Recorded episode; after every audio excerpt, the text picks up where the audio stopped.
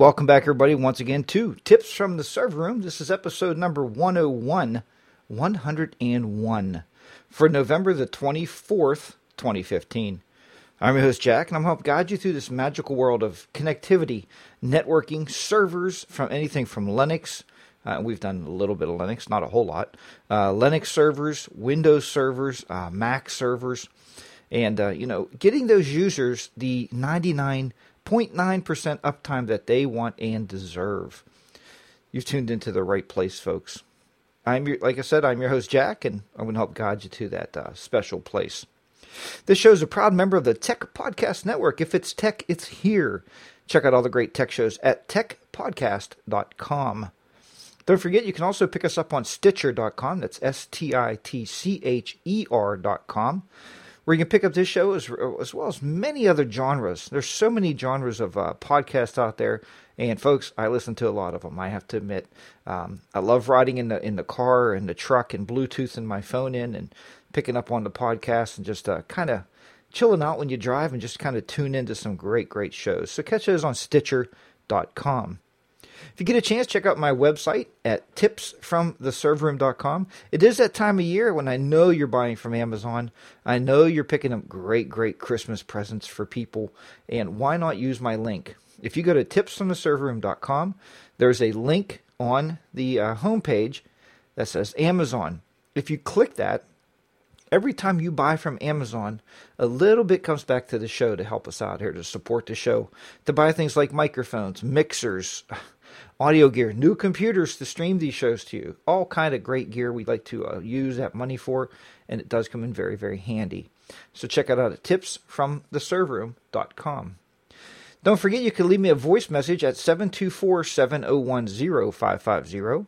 That's 724 701 0550.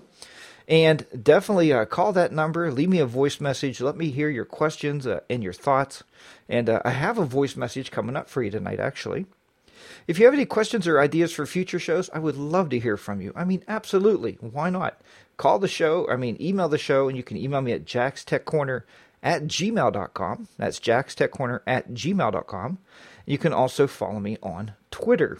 So, on Twitter, just search for Technoman, T E C H N O M A N. Follow me on Twitter, and um, I don't post a lot, so you won't, you know, get overabundance of posts from me. But I do occasionally like to post on there, so check that out. Tonight we're going to start the show off, as I said, with a voicemail, and this voicemail is uh, from a friend of mine who I was interviewed for their show a while back, and uh, he is from the Geeksters, and his name is Martin, and I'm going to let you hear this voicemail now. So let's go ahead and, and roll that.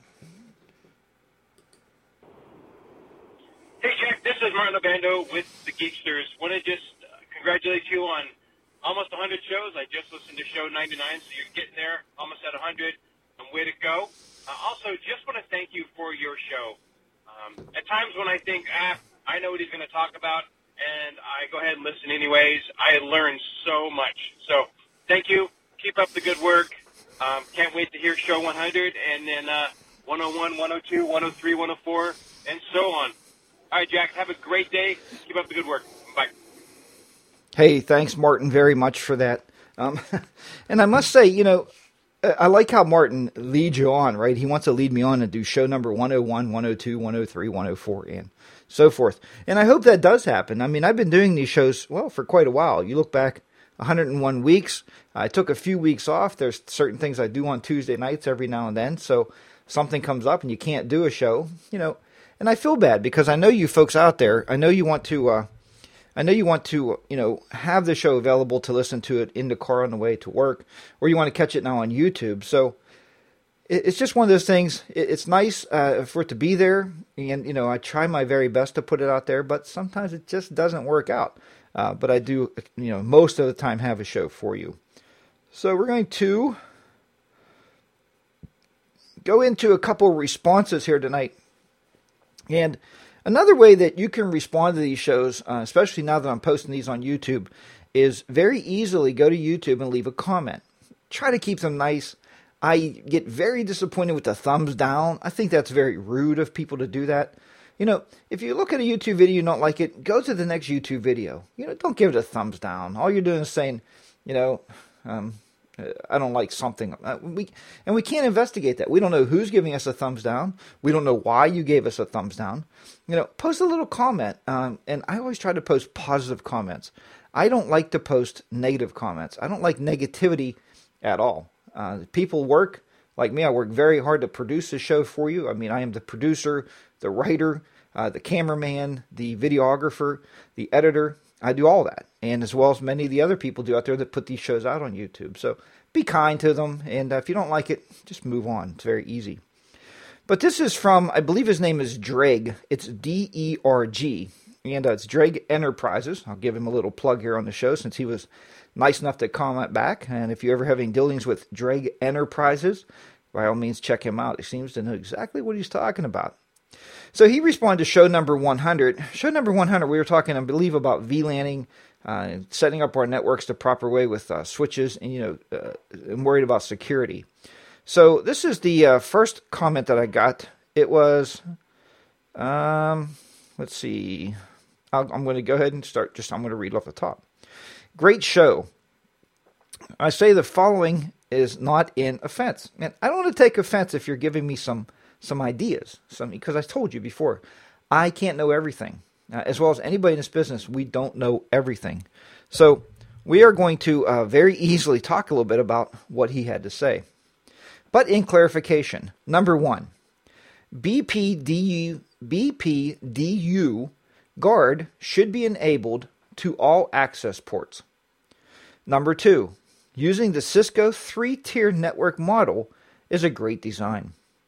Number three, all switches should be configured with PVST Plus unless there is a specific design requirement against it. Number four, position poison poison reverse should prevent broadcast storms. If you remember the last show, I told you that occasionally we do get a broadcast storm uh, from somebody crossing a network, crossing a line or something on the network, and then we get this broadcast packet storm. So he's telling you that poison reverse should eliminate that if your switches support it. Uh, there's also an option called storm control, which will minimize broadcast storms. And Drake, thank you so much for this. Uh, I truly appreciate this. I went to all of our switches and I had to turn on on half, but on the other half, when I configured them, I must not have turned it on. So thanks for giving me that little kickstart I needed.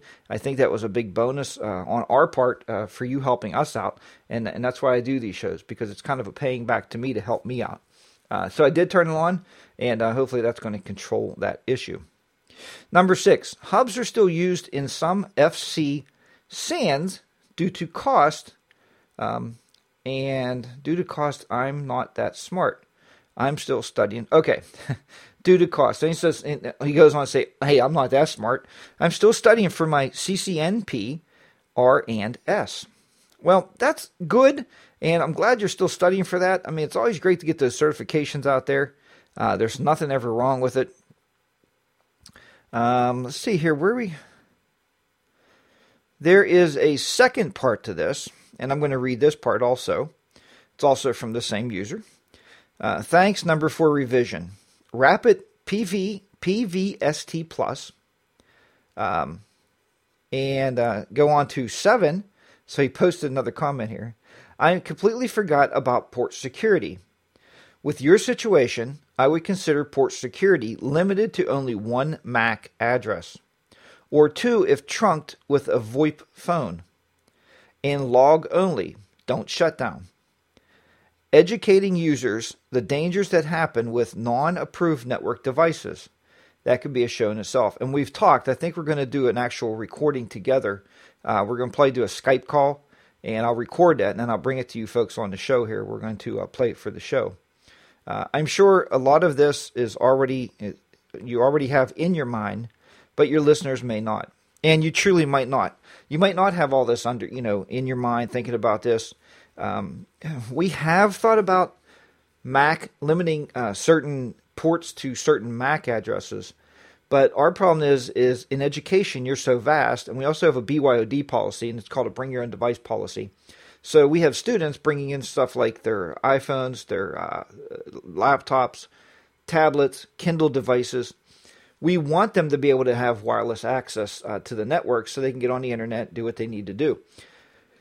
If we limit it by MAC address, and we talked about it, we would have to have a way to capture all those MAC addresses and bring all those back into us so we can actually um, record all those MAC addresses in. Uh, we thought about doing a Google form uh, where the student can fill it out and tell us what their MAC address is.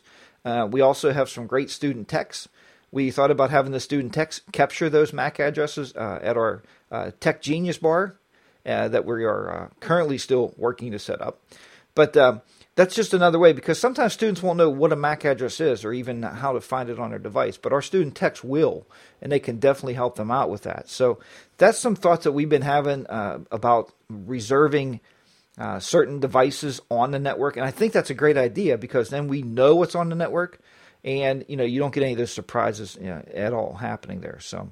Uh, great stuff, and I do appreciate it. Thanks for the great comment. And as I said, I will be getting in touch with you. Uh, I think it's Dreg or Dag. Dreg. It's D E R G. So there it is. So however you pronounce that. Um, you know, uh, sounds like Greg, but it looks like Dreg. So there you go. Uh, but I will be calling uh, this this uh, gentleman here. We we talked a little bit. We are going to, like I said, do a Skype call. We're going to do a little recording. And uh, hopefully we'll get some video with that. If he's up to doing a little bit of uh, video cam there, we can video it and then I can play it during the show. Then you'll see it on YouTube actually also. Okay, so now we're going to go into um, just making sure everything seems to be still streaming. And it looks like it's running okay tonight. So now what we're going to go into is we're going to talk about tonight's show. And tonight's show, we're talking a little bit about load balancing. I believe we talked about that a while back. Um, but you know, it's always good to bring stuff back to the forefront and back to the table again to to re-enlighten you, to re-enlighten myself, and to because this is stuff that myself and my partner work have been talking about. Um, being able to load balance not only the network but the servers, just to take that bulk of logins. Now we have seen in in our education facility, we have seen a sharp decrease in the overall um, the overall amount of network logins. And the reason is is because we, like many other schools in the area, uh, probably around the world, has gone to Chromebooks. And these Chromebooks uh, just use the internet and they authenticate against the uh, Google server. So we've seen a rapid decrease in our uh, authentication across our domain controllers, which means on the backside of that, which helped us out, is we don't need as much server load balancing. Uh, our DNS server uh, seems to do pretty well on the internal DNS server. We also have an external DNS server. So we don't really need load balancing there.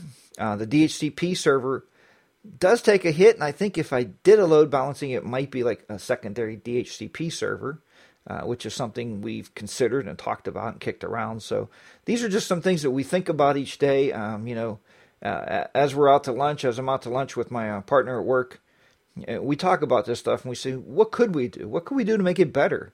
Uh, what can we do to add some uh, some benefit to the network and also increase the security, but also still allow easy access for our students and for our users? So these are things that you try to balance together. But we're talking about load balancing tonight. So in computing, I'm going to read you a definition here because I know how much we love definitions.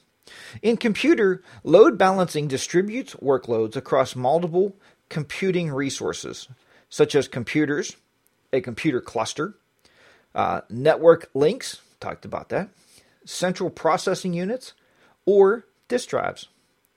Load balancing aims to optimize, we talked about optimizing resource use, maximizing, big one, maximizing throughput, very huge, minimizing response time. Remember, 99.9% uptime, minimizing response time, and avoid overload of any single resource.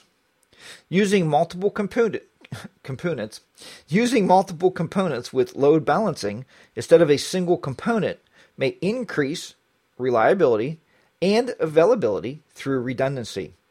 Now, may increase. See, I don't like that Load balancing instead of a single component may. I don't believe it may. I believe it will. 100%. If you're load balancing, you're 100% increasing the reliability and the availability of your network because you have redundancy. Load balancing uh, usually involves dedicated software or hardware. such as a multi layer switch. Nice way to do it. Multi layer switches, folks. Quit buying those cheap ones. I've done it and it will kill you every single time. Uh, if we try to save money on the front end, we're going to lose sleep on the back end. So why bother? S- spend the money, uh, get more rest, and be more prepared for the next day. Or a domain system server process, a domain name system server process. So we know our domains, or our domain names, or our domain servers, we know they take hits with authentications. Um, when we did have, we used to have, wow, we used to have probably have about 900 Windows computers throughout the uh, throughout the education system, the school system, and we put up a secondary uh, uh, secondary authentication server, secondary domain controller. Uh, I still call it secondary. Know now they call it trees and branches and limbs and all this crazy stuff. I'm still old school, folks. You know that. Um, you, you, know, I, I told you many times. I've been doing this a long time. It's still a backup domain controller to me, any way you look at it. When we did that, we found the overall increase time. The logins were getting to be, uh, you know, a few like I don't want to say 10 minutes, but the logins were becoming longer than they needed to be. Okay. So when the logins become longer than they need to be, the end user starts to get a little bit disappointed, starts to get a little bit reluctant to use the computer at all because it takes too long. And we found that most of our users, um, such as in the high school level, most of your users start logging on um, when the school day starts, say 745. Uh, in the elementary school, say maybe it's 8:45. You start getting that big hit of users.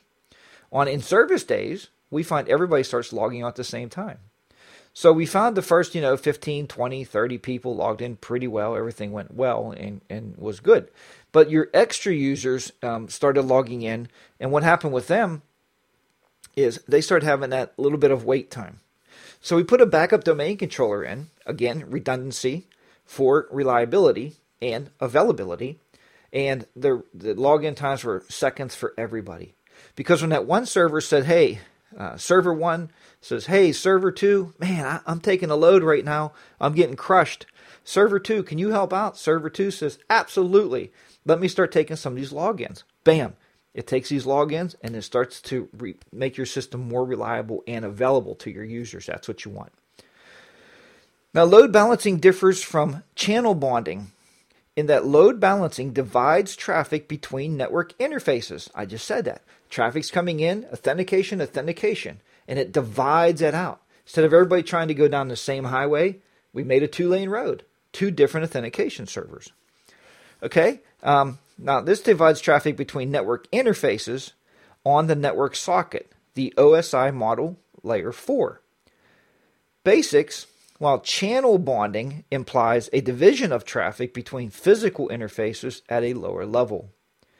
Either per packet OSI model layer 3 or a data link OSI model layer 2 um, basic with a protocol like shortest path bridging.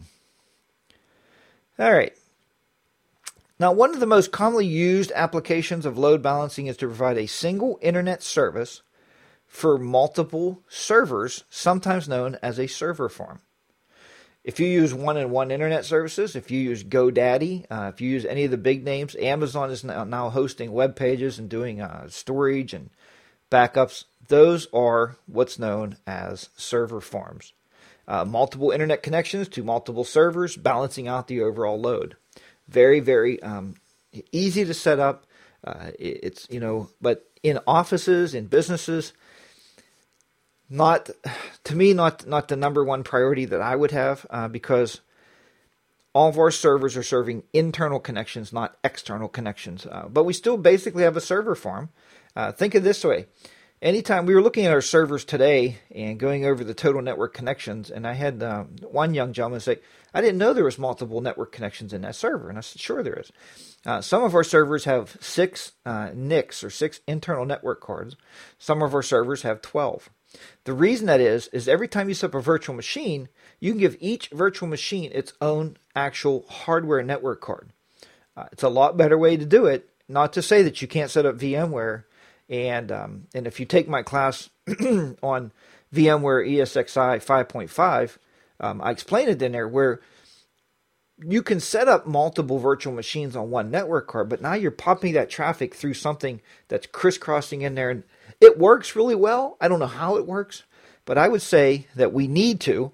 Um, we need to actually be able to, and I'm just seeing here if uh, everything still looks pretty kosher. We need to be able to um, have each uh, virtual server on its own NIC because then everything's nice and streamlined. So that's kind of what they're talking about here. Now, commonly load balanced systems include popular websites.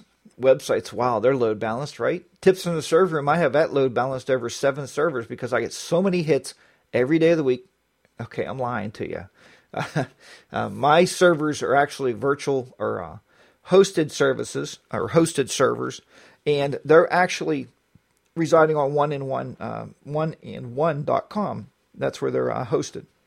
So they may load balancing, I don't know, but I don't get millions of hits, unfortunately.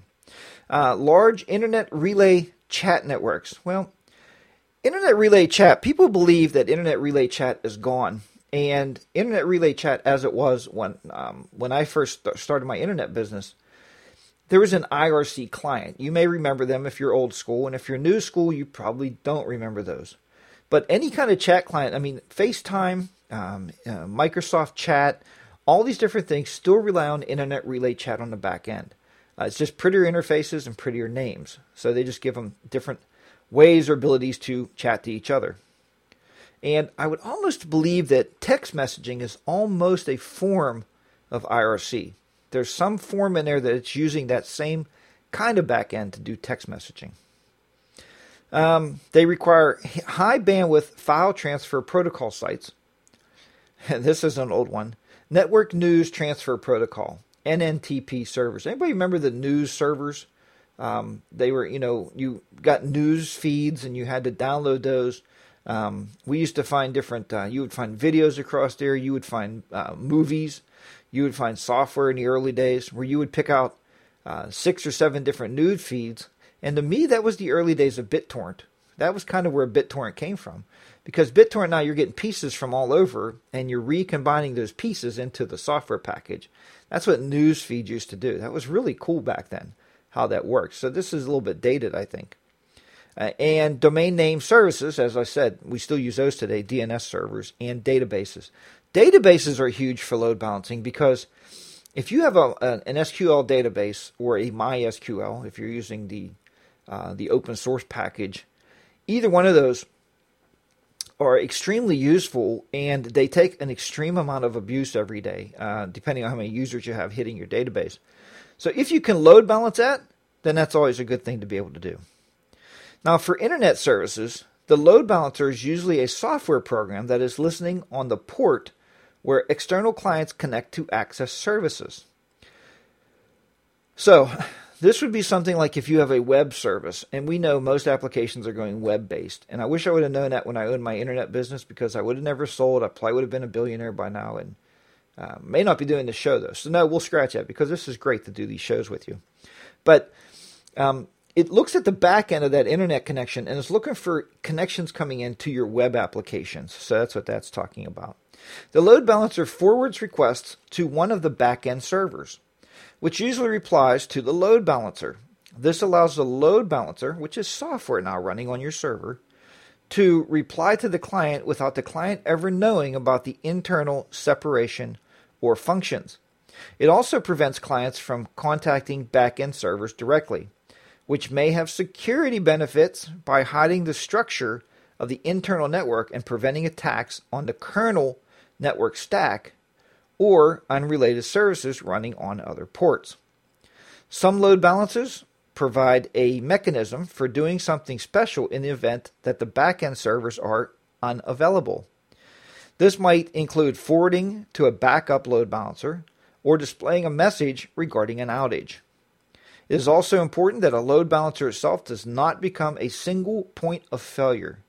Usually, load balancers are um, independent and in high availability pairs, which may also replicate sessions persistence data if required for a specific application. Now, wow, that was a whole lot of talking, huh? basically all it's telling you here is one, uh, if you have a big server farm set up, if you have a big database set up, um, don't trust one load balancer to do everything. And we see this in uh, in uh, network attached storage drives uh, when they have two different backplanes. I know ours has that. The one backplane is sending data along and channeling data through your how many drives? I think our our disk array has 22 disks. 22? I think that's right. Um, so it channels those through the backplane.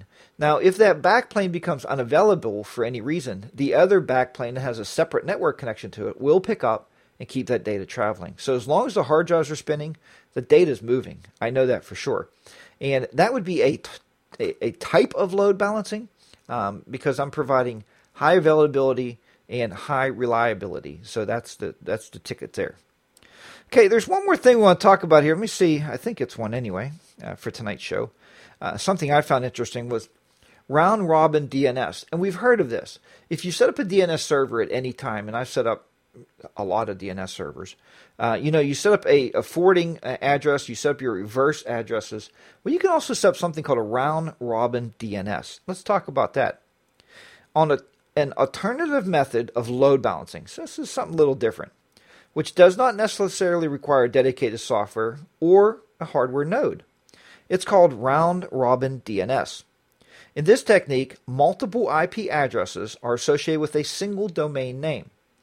Uh, if you use Google Apps, get ready for a large setup. When I did our DNS servers for Google Apps, it took me almost an hour to type in all of the DNS names that is associated with Google Apps because um, we can never provide uh, our users or our administration, our clients, or our CEOs, our workers, whatever you have, we could never ever provide as many backup systems that Google offers us for free. For education, it's absolutely free. So if you're an educator and you're not using this, there's something not quite right in your noggin.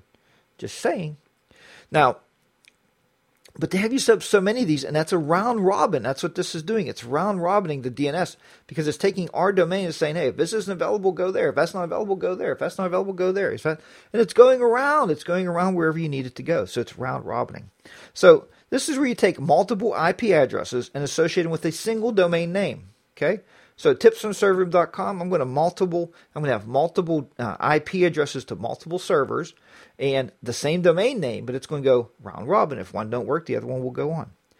Clients are expected to choose which server to connect to. Unlike the use of a dedicated load balancer, this technique imposes to clients the existence of multiple backend servers. The technique with other advantages and disadvantages, depending on the degree of control over the DNS server and the granularity of load balancing is desired. Another more effective technique of load balancing using DNS is a, a delegate www.example.org as a subdomain um, whose zone is served by each of the same servers that the server, the website, the technique works particularly well where individual servers are spread geographically on the internet, for example. And it gives you a little example. Here's here's two different A records. Now what they did is they have two different subdomains. I call them. Uh, one is called one one dot example dot org has an A record. We know an A record is the pointer record. It's pointing to an IP address or to a server. 192.0.2.1. Then they have the second one, which is 2 TWO period or dot example.org has an A record of 203.0.113.2. Two different totally IP structures. Automatically, when I'm reading this, tells me there is a server located in, let's say, Texas, and there's a server located in Maine. Why do you want that? Folks, the internet was created and we don't need to get in a history lesson here. And I can do that one night if you wish me to, because I've studied this stuff pretty, uh, pretty in depth. But the internet was created way back during uh, World War One, and the reason it was created was, I mean, it was invented before then, but it was actually put into use by the U.S. government because they were afraid of a nuclear explosion. The internet has point to point to point, multiple point cross points and checkpoints to make a connection, to make a connection on the internet. if a router finds one route, one route that's down, it will get rerouted to another route, and it will get rerouted again. So the idea was, you know, you can blow up our phone systems, you can take those out, but you can never take down the internet. Now, have I seen it recently? We've lost parts of the internet. We've lost the East Coast before, where I live. We've lost the West Coast sites before, where you would be on the East Coast and you couldn't contact the West Coast sites. But the internet in a whole will still communicate one way or the other. It will find its way around those routers. It's a very smart thing. It's almost a living, breathing human thing if you think about it. Um, if you ever watch, and my wife really hated this show too, um, um, The Matrix. So if you ever watch The Matrix and you see them sitting there looking at that data going across there, and they go into the Matrix, well, that's kind of it's a living, breathing thing. You can think of it that way. Can you go into it? No, you can't. That's very sci-fi. But um, the idea here is if Texas is not available, then my website's going to come up in Maine. It's just it's going to work. So they're different geographical areas for a reason. Then it also has name servers, and what they did was they did the name servers are the same. Check this out how this works. www.example.org has an NS record, NS, name server record, to one.example.org. But check this out. www.example.org has a name server of 2.example.org. So both of those subdomains are going back to the actual www, the actual domain name. However, the zone file for the www.example.org on each server is different, such as that each server resolves its own IP address as the A record. And on server 1, the zone file is www.org reports to, remember we said 192.0.2.1. And server 2, if you go there, if one is not available, then you go to 203.0.113.2. This way, when, ser- when a server is down, its DNS will not respond, and the web server does not receive any traffic. If the line to one server is congested, the unreliability of the DNS ensures less HTTP traffic reaches that server. Furthermore, the quickest DNS response to resolve is nearly always the one from the networks closer to the server. That makes sense. Ensuring geosensitive load balancing. A short TTL, if you don't know what TTL is, we can talk about that. Maybe it wouldn't be a whole show. It's time to live. How long is that signal going to live before the before the server goes, okay, one, two, three, that's enough, forget it. That's your time to live, your TTL. On the A record helps to ensure traffic is quickly diverted when the server goes down. So as soon as it says one, two, three, I don't have it go, and it sends it on its way. That way, your your user sitting looking at that web page just got like, come on, where's the? And you get that little spinning thing on there, and no, it's gone immediately. So you may want to set your TTL lower, one, two, whatever. Okay, Cons- uh, consideration must be given the possibility that this technique may cause individual clients to switch between uh, individual sessions in individual servers in mid session. Because if one has too, like I said, too long time to live, they may switch to your other server. So that's kind of where we're at there. So that is about it for tonight, I think, on load balancing. I think we covered everything we need to talk about tonight.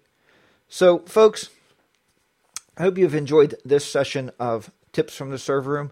As I said, you know, I've been here a long time with you. I've been uh, giving you as much information I can share with you, but get those voicemails in. That's that's huge. Uh, we talked about that today at work, and, and my buddy says, well, that would definitely help the show out to get voicemails. And it does. It, it gives me something to respond to, gives me something to play in between. Like I'm talking, I'm trying, trying to stay alert and alive here with you and trying to keep talking through the whole, you know, 40 minutes or so of the show. And folks, remember I told you earlier about that Amazon link? Well, please use it. Uh, this time of year, you're buying presents anyway for everybody, so please use that. Uh, you can check that out. Go to tipsfromtheserverroom.com, click on the Amazon link, make sure you deactivate your ad blocker. Very important. If you have an ad blocker running, deactivate it. Use that link and then make your purchases. Doesn't cost you anything more.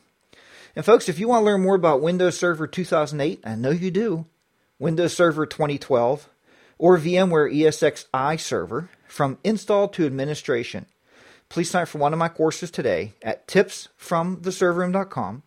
Look at the online link, online class link at the top of the page. Click on that.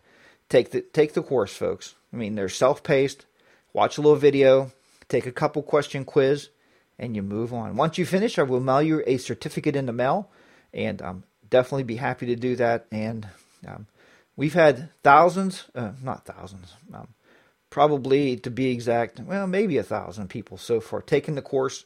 Um, they've all been extremely pleased. I've had one gentleman take all three of the courses.